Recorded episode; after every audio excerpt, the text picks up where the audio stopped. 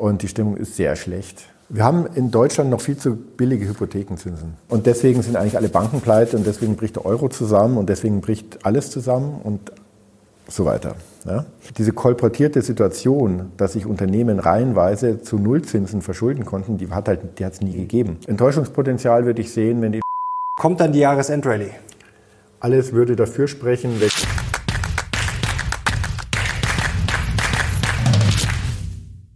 Servus Leute und herzlich willkommen in einem brandneuen Video auf meinem Kanal. Mein Name ist Mario Lochner und ich bin heute endlich wieder zurück mit Beck, mit Dr. Andreas Beck, Mathematiker und Portfolioexperte. Servus Andreas.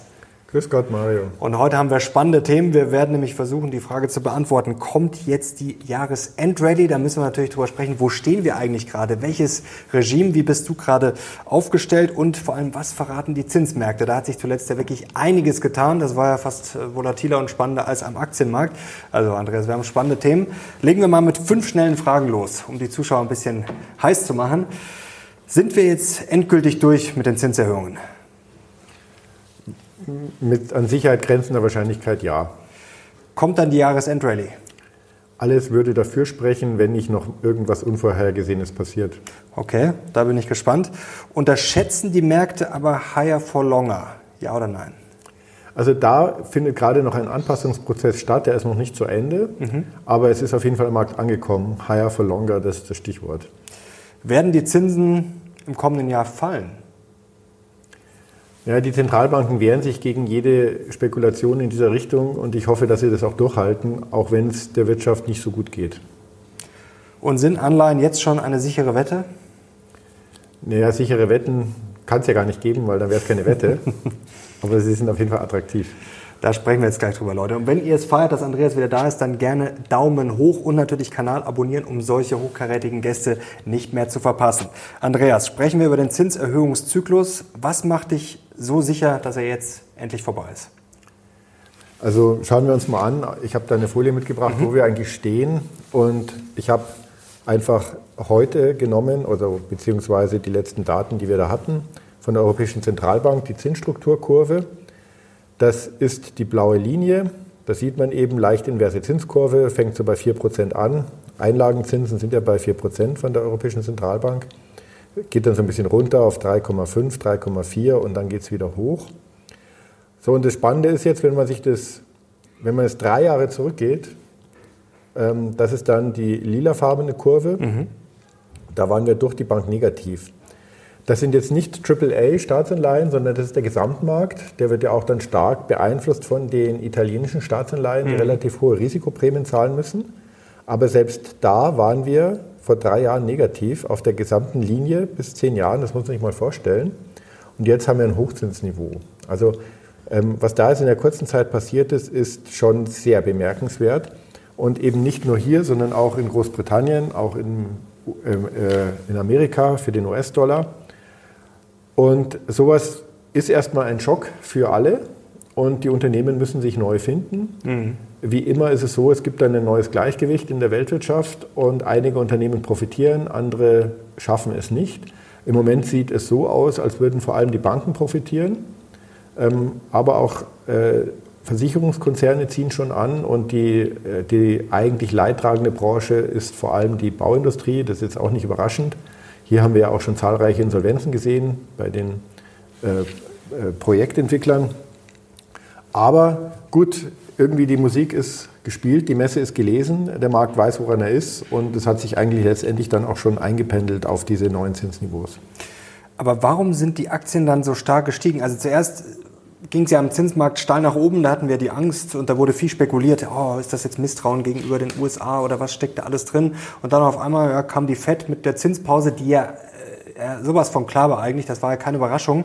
Und auf einmal, man hat es jetzt hier auch schön gesehen, ja, sind vom äh, Mitte Oktober waren weniger Zinssenkungen eingepreist für 2024 und am 3. November auf einmal mehr Zinssenkungen. Woher kam diese Überraschung? Eigentlich war das doch klar, oder? Dass die Zinsen jetzt nicht mehr gerade wirklich steigen. Das muss doch eigentlich vorher schon eingepreist gewesen sein.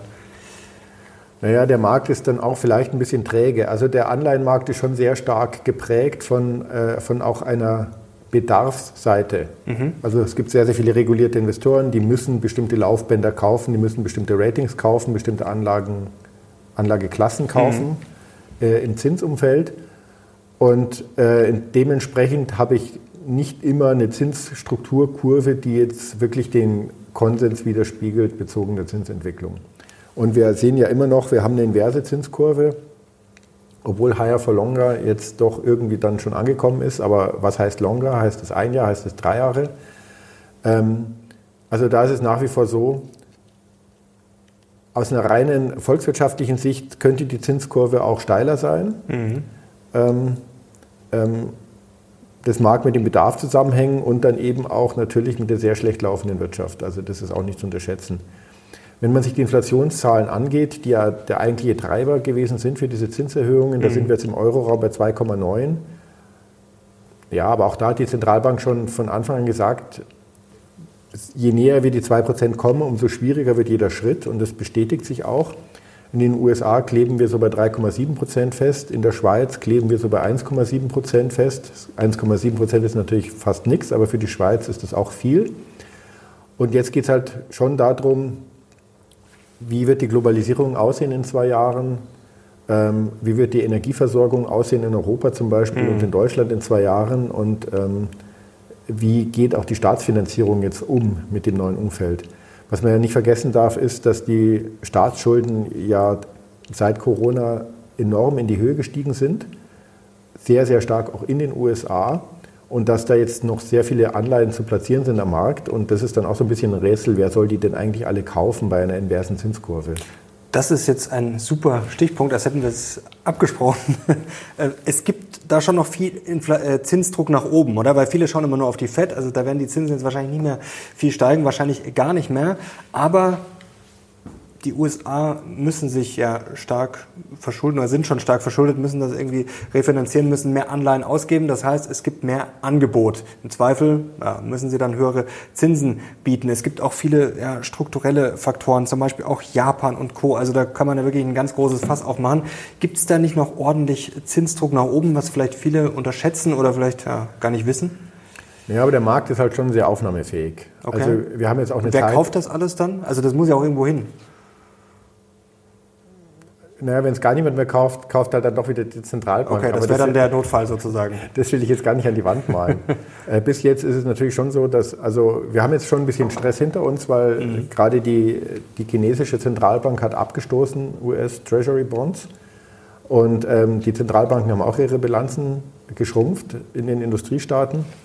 Und ja, also im Moment, es ist klar, es ist, hält sich so ein bisschen die Waage. Aber wir haben natürlich jetzt auch eine Zeit hinter uns, wo zum Beispiel die ganzen Versicherungsgesellschaften diese langfristige Zahlungsverpflichtungen haben, sehr, sehr, sehr gelitten haben unter den Niedrigzinsen.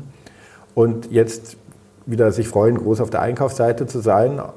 Auf der anderen Seite investieren sie da nicht mehr im Immobilienmarkt und auch Infrastruktur und Absolute Return Produkte sind im Moment praktisch unverkäuflich oder schwerst verkäuflich. Mhm. Ähm, also es gibt schon so einen Shift äh, von so Alternatives hin Richtung klassischen äh, Income-Produkten.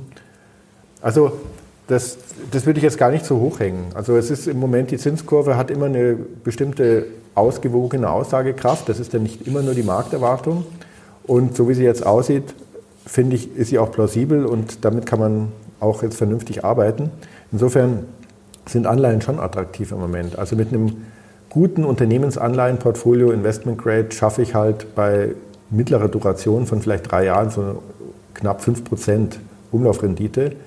Und das in dem jetzigen Umfeld, wo man schon darauf warten kann, dass irgendwann wir auch wieder niedrigere Zinsen haben werden, mhm. ist halt schon eine tolle Sache. Da kann man nicht, da kann man nicht meckern. Das hast du vorher selber schon gesagt, higher for longer, ob das jetzt ein Jahr ist oder drei Jahre, gibt es da nicht Enttäuschungspotenzial und ist das vielleicht nochmal als, ja, du hast schon angesprochen, sichere Wetten gibt es nicht. Also dieses sich jetzt versteifen nach dem Motto, im zweiten Halbjahr 2024 fallen die Zinsen sicher, also ob ich da jetzt in Anleihen gehe, weil ich dann auf äh, steigende Kurse setze oder auf Aktien oder wie auch immer. Ähm, ja, könnte das ein Enttäuschungspotenzial haben, dass dann die Zinsen halt vielleicht im kommenden Jahr noch nicht fallen, gerade wenn die US-Wirtschaft so robust bleibt. Weil in Europa, haben wir gleich vielleicht noch drüber sprechen, da zeigt sich ja schon ein bisschen ein anderes Bild. Diese Zinserhöhungen in der Zentralbank, die haben in der Historie immer so ein halbes Jahr Zeitverzug gehabt, bis mhm. sie wirken ja, in, der, in der Realwirtschaft. Ich glaube nicht, dass es ein großes, also mit den Marktteilnehmern, mit denen ich zu tun habe, die glauben eigentlich alle nicht, dass 24 die, oder die setzen nicht wirklich auf die Karte, dass 24 die Zinsen schon wieder fallen. Mhm. Kann natürlich sein, aber es, äh, so wirkliches äh, Enttäuschungspotenzial sehe ich da nicht. Enttäuschungspotenzial würde ich sehen, wenn die Inflation jetzt doch wieder anzieht. Mhm. Also gerade hier in Europa, gerade in Deutschland haben wir noch so Zweitrundeneffekte, die Lohnerhöhungen sind noch nicht alle durch. Dann haben wir ja doch auch noch gewisse grundsätzliche Fragen, die noch völlig ungelöst sind, zum Beispiel Energieversorgung. So ein Brückenstrompreis ist ja schon erstmal wieder eine sehr schwierige Konstruktion, weil die Brücke erstmal unendlich lang sein muss, weil ja, weil man muss sich ja überlegen, es geht ja nicht darum, dass wir den jetzigen Strombedarf irgendwann mal decken mit Erneuerbaren, sondern wir sind ja dabei, die gesamte Wirtschaft und das gesamte Leben, die gesamte Mobilität, die Gebäude, alles auf Elektrizität umzubauen. Das heißt, wir reden von ganz anderen Strommengen, die wir brauchen. Und da hat es eigentlich noch kein Land gewagt, das zu planen mit Sonne und Wind. Da sind wir jetzt die Ersten. Aber der Staat kann auch nicht alles finanzieren auf Dauer mit Subventionen. Also ich bin mal gespannt. Also es sind noch viele offene Fragen, aber trotzdem, wenn man es mal zusammenfassen kann, wenn die Zinsen irgendwie dann doch schon schneller fallen sollten, als sie fallen, weil es der Wirtschaft halt richtig schlecht geht, mhm. ja, dann profitiere ich am Aktienmarkt genauso wie am Anleihenmarkt. Also äh, es spricht nichts dagegen, wieder ganz klassisch äh, zu streuen, Risiken zu streuen, nicht nur Aktien zu haben, sondern Anleihen beizumischen. Wie hoch hängt dann von der Risikobereitschaft ab? Ähm, und eigentlich sind wir jetzt wieder in einer ganz normalen klassischen Welt und das ist eigentlich sehr positiv, weil das ist jetzt viel planbarer. Es gab jetzt schon spannende Zahlen, dass die Zinsen schon fallen. Jetzt ist natürlich die Frage, wo, in Amerika natürlich nicht, auch äh, in Europa noch nicht, aber bei anderen Zentralbanken fällt es schon so stark wie zuletzt im August 2020. Es ist natürlich sehr, sehr schwer, weil es sehr viele unterschiedliche Länder und Zentralbanken gibt. Die ja, einschlägigen Experten, Crash-Propheten, wie man sie auch immer nennen will, wittern da jetzt schon, oh, es fällt und es wird ja gerne so dieses, auch wenn die Zinsen fallen, nach dem Motto, dann ist die große Katastrophe im Anmarsch. Was liest du denn da gerade raus? Ist die im Anmarsch oder ist das alles noch stabil? Also da habe ich auch eine schöne Grafik mitgebracht, die ist von der Europäischen Zentralbank. Das ganz große, die ganz große Geschichte, die seit 2016, glaube ich, mantraartig gespielt wird und den garantierten Crash vorhersagt und dass alle Banken pleite sind, ist ja die, dass wir lauter Zombie-Firmen hätten, die nur überleben, weil sie keine mhm. Zinsen mehr zahlen mussten auf ihre Verschuldung. Und dass sie keine Zinsen mehr zahlen mussten, hat auch den Effekt, dass die bei den Bilanzen der Banken nicht richtig im Risiko bewertet werden konnten. Ja, weil wenn ich keine Zinsen zahle, dann habe ich auch keine Zinskosten und da sind halt die Modelle nicht für ausgelegt. Das stimmt ja auch. Ja. Ähm, das sind gewisse absurde Situationen. Ähm, und deswegen sind eigentlich alle Banken pleite und deswegen bricht der Euro zusammen und deswegen bricht alles zusammen und so weiter. Ja. Also jetzt schauen wir uns die Daten mal an. Da habe ich hier äh, eine schöne Übersicht über die äh, relevantesten Länder im, im Euroraum. Das sind jetzt die tatsächlichen äh, Zinssätze, die Unternehmen nicht im Nicht-Bankensektor, nicht Versicherungssektor, mhm. also die realwirtschaftlichen Unternehmen zahlen müssen wenn Sie einen Kredit aufnehmen. Und ähm, also entscheidend ist hier die linke Skala, die geht da von 0 bis 6. Die rechte Skala ist, äh, die hat jetzt eine andere Bedeutung, auf die gehe ich jetzt hier nicht ein. Und dann sieht man eben, wie stark jetzt mit dieser Zinserhöhung die Refinanzierungskosten der Unternehmen angehoben mhm. wurden. Da sind wir jetzt eben bei 5 Prozent.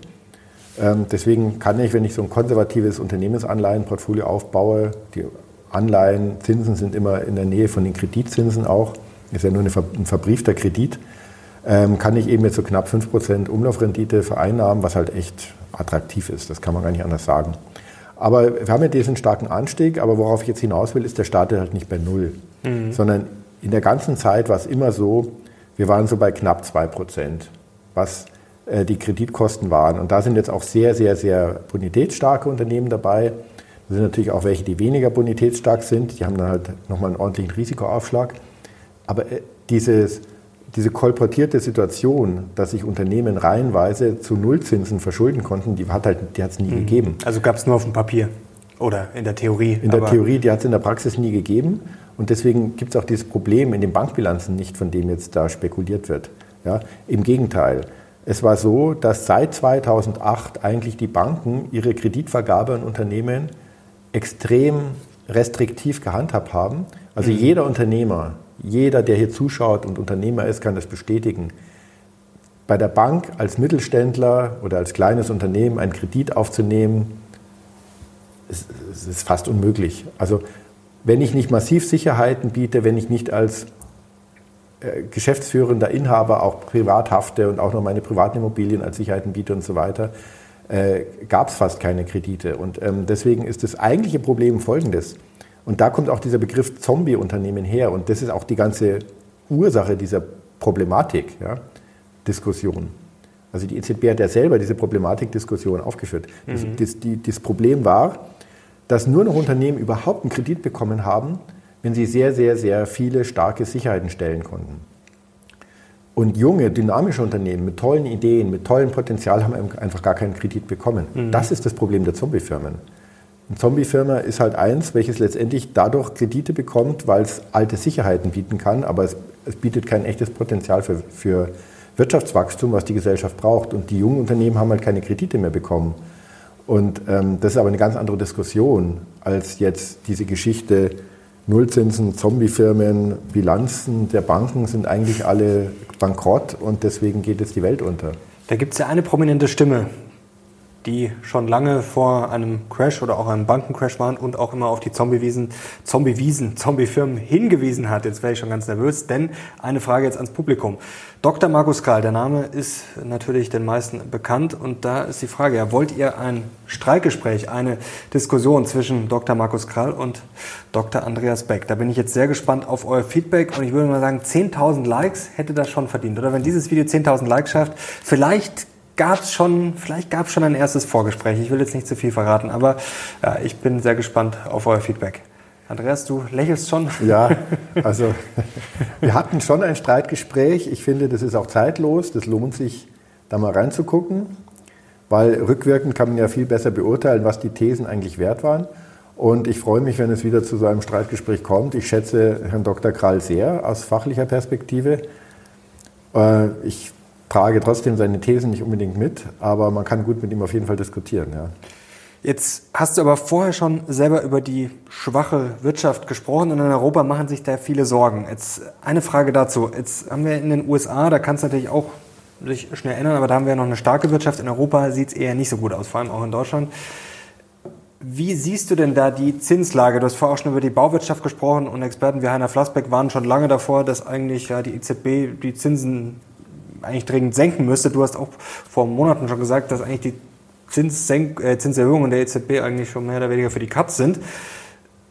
Aber trotzdem muss man sich wahrscheinlich auch irgendwie an der FED orientieren, oder? Also kann die EZB, natürlich kann sie, aber wird sie das machen oder siehst du da das Risiko, dass man sich dann eben an der FED vielleicht orientiert und dann ja, vielleicht eben die Zinsen nicht senkt und dass wir dann halt schon massive wirtschaftliche Probleme kriegen können? Was liest du da gerade auch aus dem Zinsmarkt raus mit Bull Flattenern und Bear Steepenern und was es da alles gibt?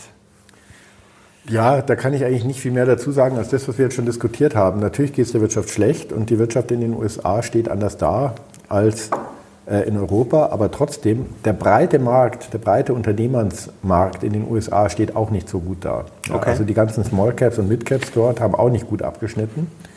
Die paar Tech-Unternehmen, die so Rekordgewinne hatten und auch in der Bewertung nochmal explodiert sind, die den S&P 500 gerettet haben, das, die sind nicht die großen Arbeitgeber und das sind nicht die großen Steuerzahler in den USA. Mhm. Insofern, wir haben schon insgesamt äh, wirtschaftliche Verwerfungen, auch in den USA, auch in Großbritannien. Und die EZB, es wäre natürlich schön, wenn sie sich nicht zu weit entfernt von der FED jetzt und man da wieder so ein bisschen den Konsens findet, wie man da weiter vorgeht. Aber wie gesagt, die Bauwirtschaft, der ist im Moment eh nicht zu helfen. Ich meine, das ist natürlich schon interessant, klar, da kommt noch einiges auf uns zu, aber der Bauwirtschaft ist im Moment sowieso nicht zu helfen. Also ein Sonderfall für dich. Ja, und das ist ja auch wieder, ist ja auch wieder sowas. Ich meine, die haben jetzt zehn Boomjahre hinter sich.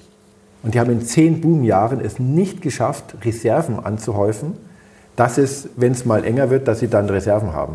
Das ist ja auch schon wieder unglaublich, oder? Weil die, das waren ja Boomjahre, sowas hat ja die Bauwirtschaft noch nicht gesehen. Und jetzt geht es mal zwei Jahre schlechter und wahrscheinlich geht es nochmal zwei Jahre schlechter und jetzt fallen sie einer nach dem anderen um. Ja? Auch in Österreich ist ja eine heiße Diskussion im Moment. Ähm, bin auch interessant, was Trumps Immobilienvermögen noch macht. Ja.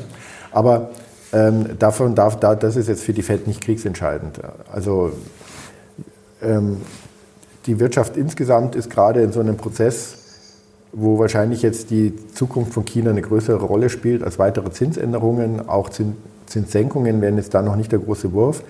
Insgesamt hat sich die Wirtschaft schon angepasst an die neuen Refinanzierungskosten. Mhm. Wir sind ja sehr aktiv am Anleihenmarkt im Moment unterwegs und das ist schon sehr, sehr interessant, wenn jetzt so neue Anleihen begeben werden von Firmen und die haben halt auf einmal eben doch einen Coupon von 5, 5,5 Prozent, ganz normale Industrieanleihen, Industrieunternehmen, dann ist das ja ein rein professionelles Umfeld. Ich kann eine Anleihe von einer halben Milliarde nicht im professionellen Umfeld begeben, ohne dass ich wirklich begründe, dass ich die auch bedienen kann. Also ich mhm. rede jetzt von Investment-Grade-Sektor. Und das sieht man eben schon sehr schön an diesen Kennzahlen und an der ganzen äh, Firmenausrichtung. In der Breite des Marktes haben sich die Firmen schon lange darauf vorbereitet, dass diese Nullzinsphase irgendwann zu Ende geht. Sie haben die Preise auch schon erhöht entsprechend. Ähm, sie führen auch Sparmaßnahmen durch entsprechend. Und die Zinsen, wenn die noch länger hoch bleiben, dann wirft die das nicht aus der Bahn. Also du würdest sagen, so wie das ganze Setup jetzt ist, die Voraussetzungen, sieht es eigentlich gut aus oder ist eigentlich alles möglich für eine Jahresendrallye? Jetzt würde ich das mal umdrehen. Die Stimmung ist trotzdem eigentlich relativ schlecht. Also die meisten ja, rechnen eigentlich schon irgendwie mit fallenden Kursen, trauen sich nicht so wirklich. Jetzt hat sich zuletzt ein bisschen gedreht, weil wir eine sehr gute Woche gesehen haben. Davor war die Stimmung eigentlich eine Katastrophe. Kann es eigentlich bei so viel Vorsicht und bei so einer schlechten Stimmung, kann es überhaupt einen Crash geben? Ist das überhaupt möglich? Hm. Ja, das ist eine gute Frage. Das ist ja tatsächlich so. Außer es gäbe jetzt den Monsterschock natürlich, den wir noch nicht kennen, klar. Aber so ist, grundsätzlich. Ja, es ist ja tatsächlich so. Ich meine, man kann die Zahlen immer so oder so lesen und die Stimmung spielt halt schon eine große Rolle. Und gerade bei der Bewertung des Aktienmarktes geht es ja extrem um, um die langfristige Erwartungshaltung bezogen der Unternehmensgewinne und dann ist es halt doch sehr stimmungsabhängig. Da gibt es auch nichts, was man da rechnen könnte. Ja. Und die Stimmung ist sehr schlecht. Ja, wir haben halt schon noch Risiken, das ist keine Frage. Ähm, Was macht dich denn nervös? Wir haben ja jetzt auch einen neuen Krieg, der jetzt, das ist ja immer das äh, Schlimme fast schon, dass man nach ein paar Wochen schon immer so einen Abstumpfungseffekt sieht, aber trotzdem verschwinden ja die Risiken und äh, nicht und äh, sterben Leute und es kann dann natürlich, äh, ja, ist immer schwer da so abstrakt darüber zu, äh, zu, sprechen, aber Schocks geben, wie zum Beispiel ein Ölpreisschock im schlimmsten Fall.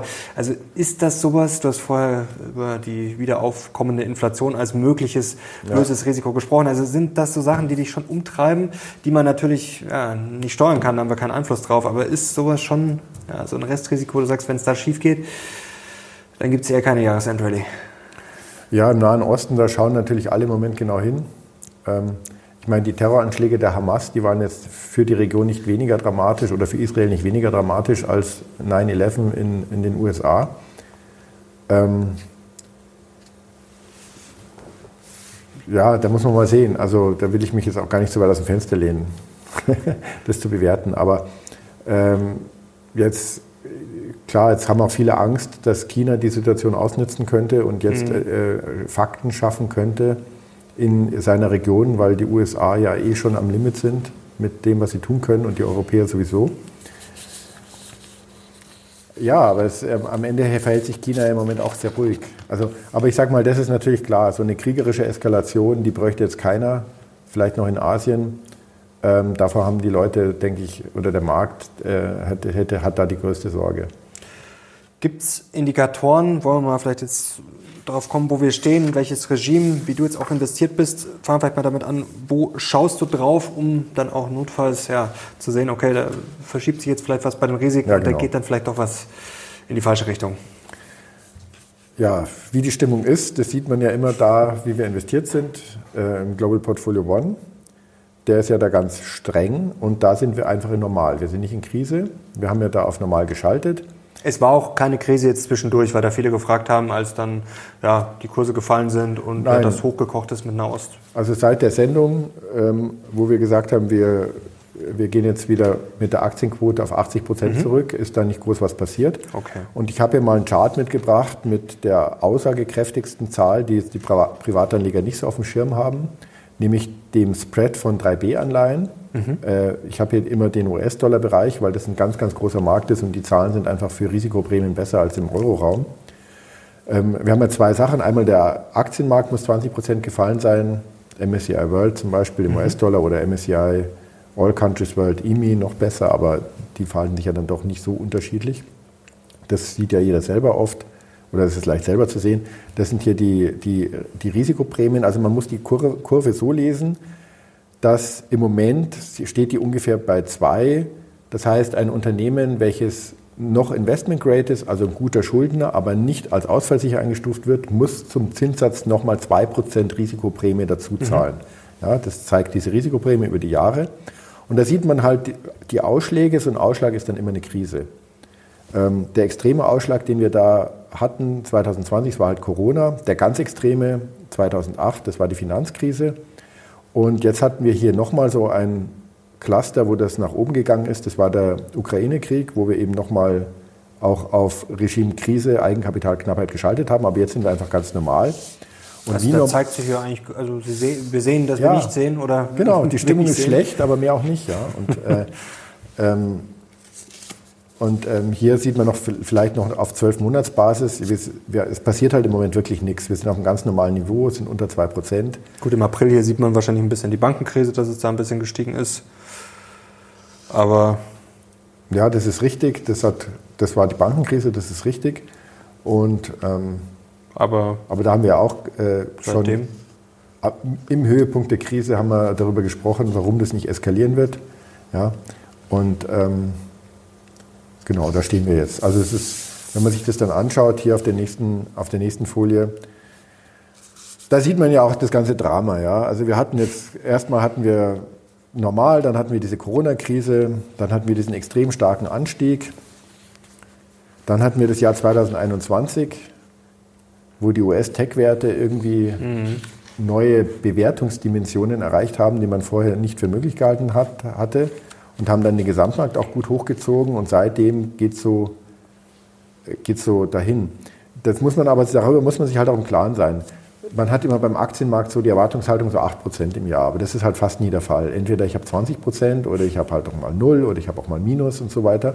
Also die Streuung ist halt schon gewaltig und das, was wir jetzt da haben, wenn ich, wenn ich lange Datenreihen anschaue, dann gab es so Phasen immer wieder.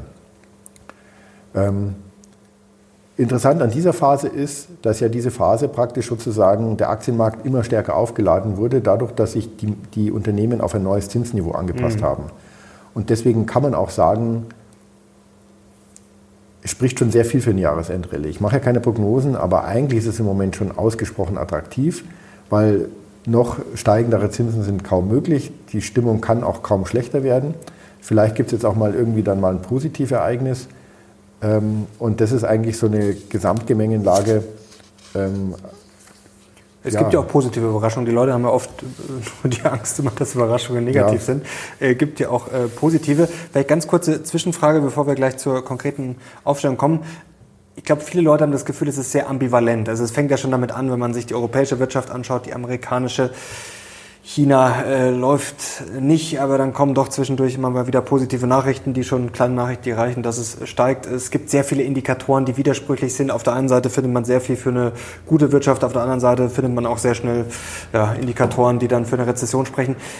Kannst du dich daran erinnern, dass es schon mal so ambivalent war? Es ist natürlich immer sehr schwer an der Börse die Zukunft vorauszusagen.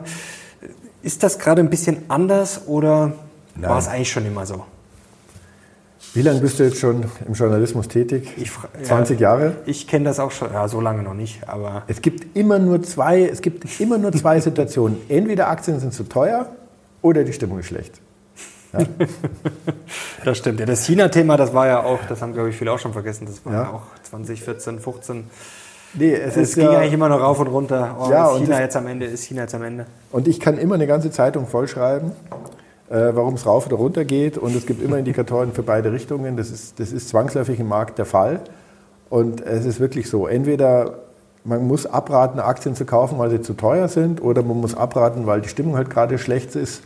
Ähm, und langfristig lag man damit aber immer falsch. Die schlechte Stimmung ist ja eigentlich immer eher ein gutes Zeichen. Ja, aber also es, beruhigt halt, das immer, es fühlt ja, sich nicht schön an, halt aber es ist an, immer ja. eigentlich äh, beruhigender. Schauen wir mal kurz auf die, ja, die Welt AG, die ja, Allokation. Genau. Also wir haben diesen Gleichwertindex im Global Portfolio One, gehen da möglichst breit über 8.800 Unternehmen.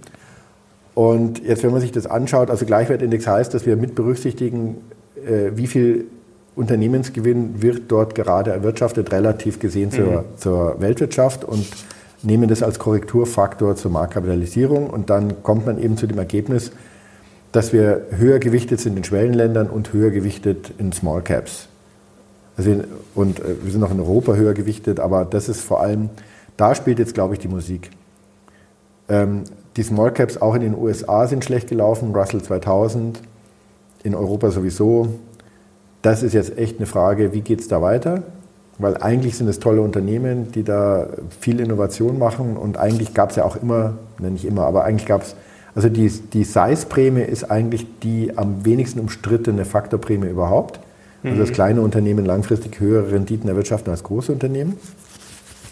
Und dann, äh, da sind wir halt dann auch deutlich übergewichtet mit 8,5 Prozent auf dem 80, 80 Prozent Portfolio. Wir sind 80 Prozent bei normal in Aktien.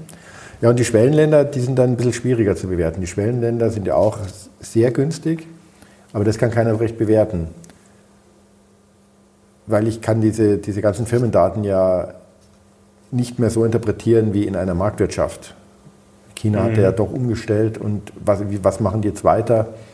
Jetzt ist ja gerade diese Industriemesse in Shanghai, äh, wo sie gesagt haben, ja, wir werden wieder investorenfreundlicher und so muss man einfach mal abwarten. Also bei der Size-Prämie bin ich auch sehr gut gestimmt. Schwellenländer sind halt nicht zu bewerten. Small Caps sind ja historisch günstig. Ich werde mal ganz kurz ein, ja. äh, eine Ergänzung dazu. Du hast es gerade schon gesagt, Russell 2000 ist schlecht gelaufen. Das ist Wahnsinn, wenn man da mal gewisse Sachen rausrechnet.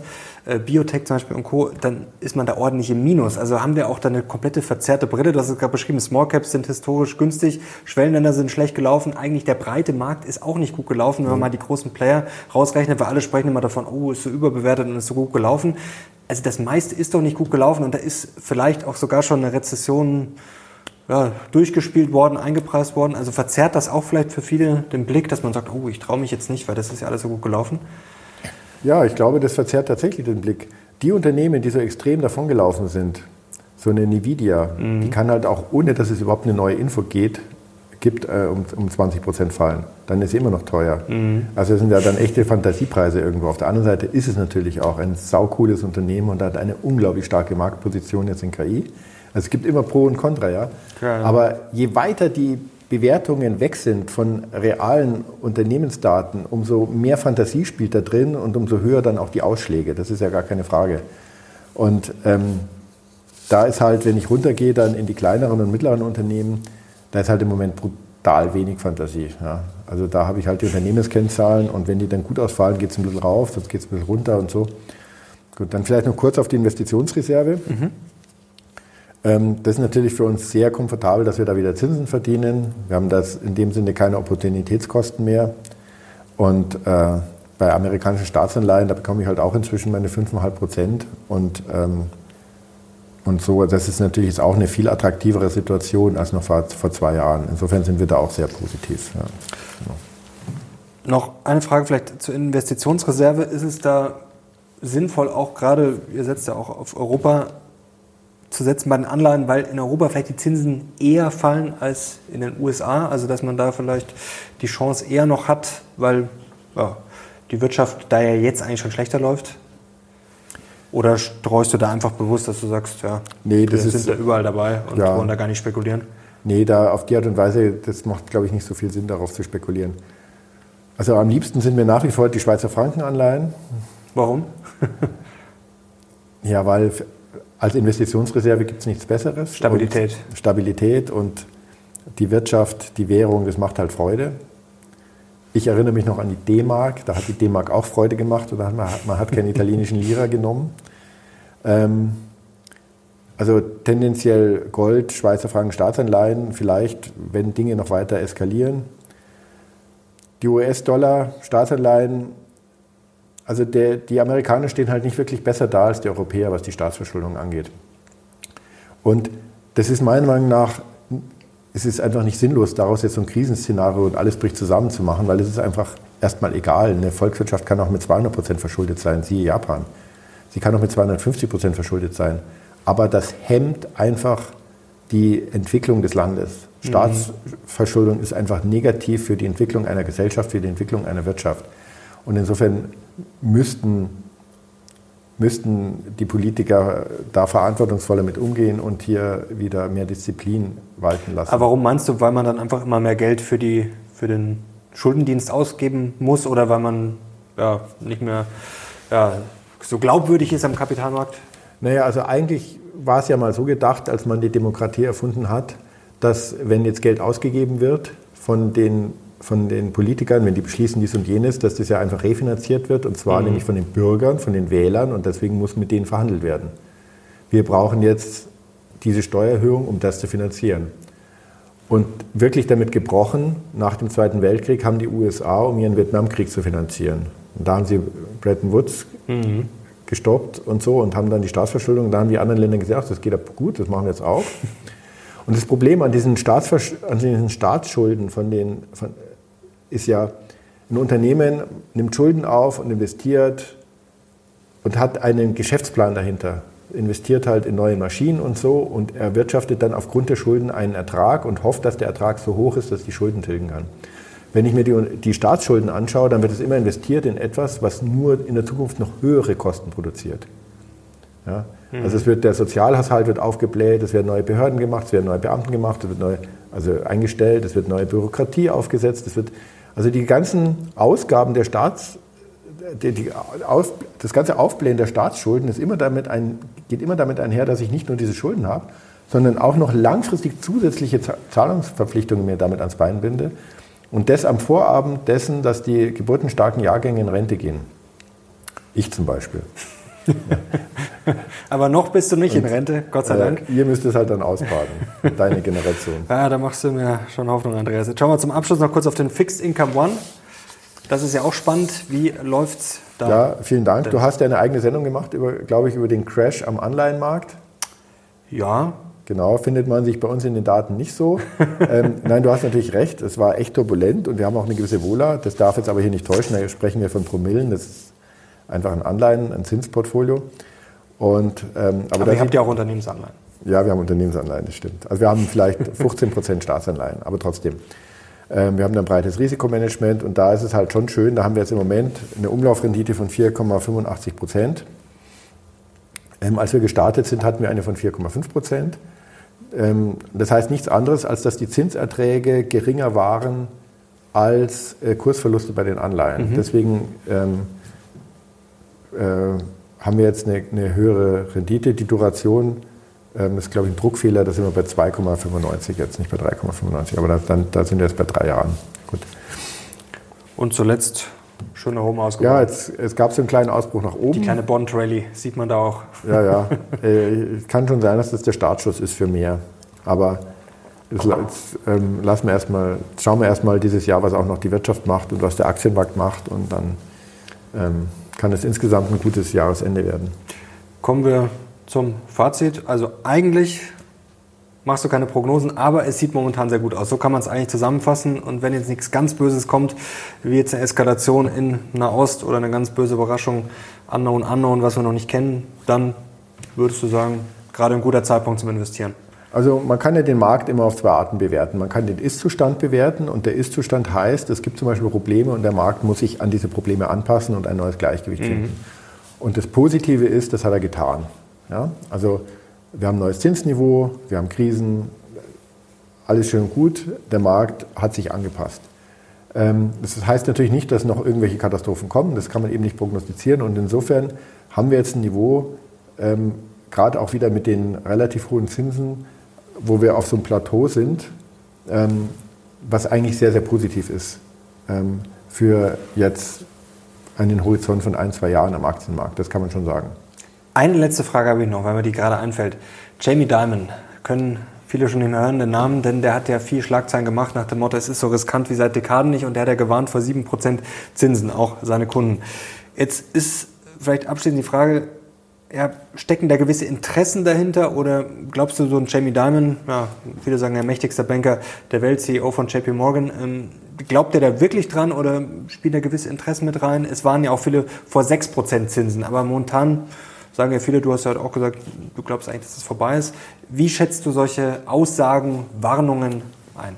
Nein, nein, die Aussagen, das sind ja letztendlich keine Prognosen, sondern Szenarien, die er mhm. da analysiert, die, die teile ich vollkommen. Mhm. 7% Zinsen würde der Markt nicht verkraften. Mhm. Also, aber das weiß halt auch die EZB und das weiß auch die FED. Äh, und das ist gut, dass er sie nochmal sagt. also, aber äh, wann wird es denn dazu kommen? Also wenn jetzt natürlich ein Inflationsschock käme, aber sonst, äh, wie du gerade sagst, äh, das würden die Notenbanken ja wahrscheinlich gar nicht zulassen, oder? Ist es damit nicht schon ja, sehr unwahrscheinlich? Also warum sollten die Zinsen jetzt auf 7% steigen? Das meine ich. Also ja, das ist halt der große Punkt. Ja. Es gibt halt so Katastrophen, die kann man nicht beeinflussen. Mhm. So ein Terroranschlag von der Hamas, kannst nichts machen.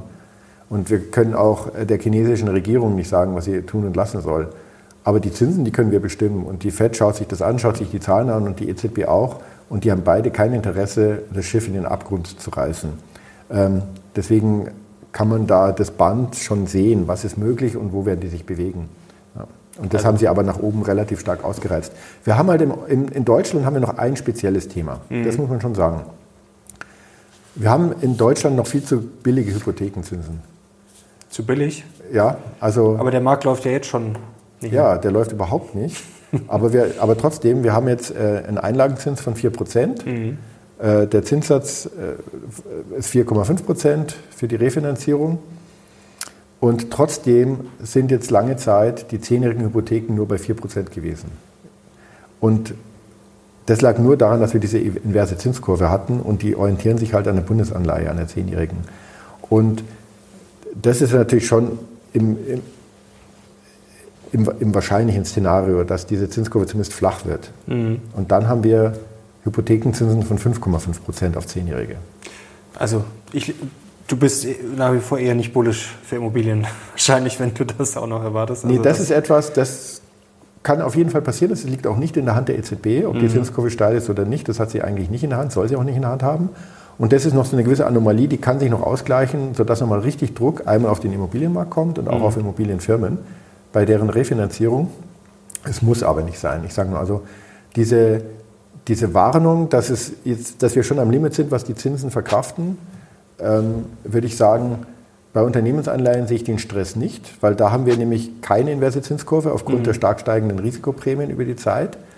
Ähm, bei den Hypothekenzinsen, ähm, da würde ich sagen, da kann schon noch ein bisschen was passieren am langen Ende.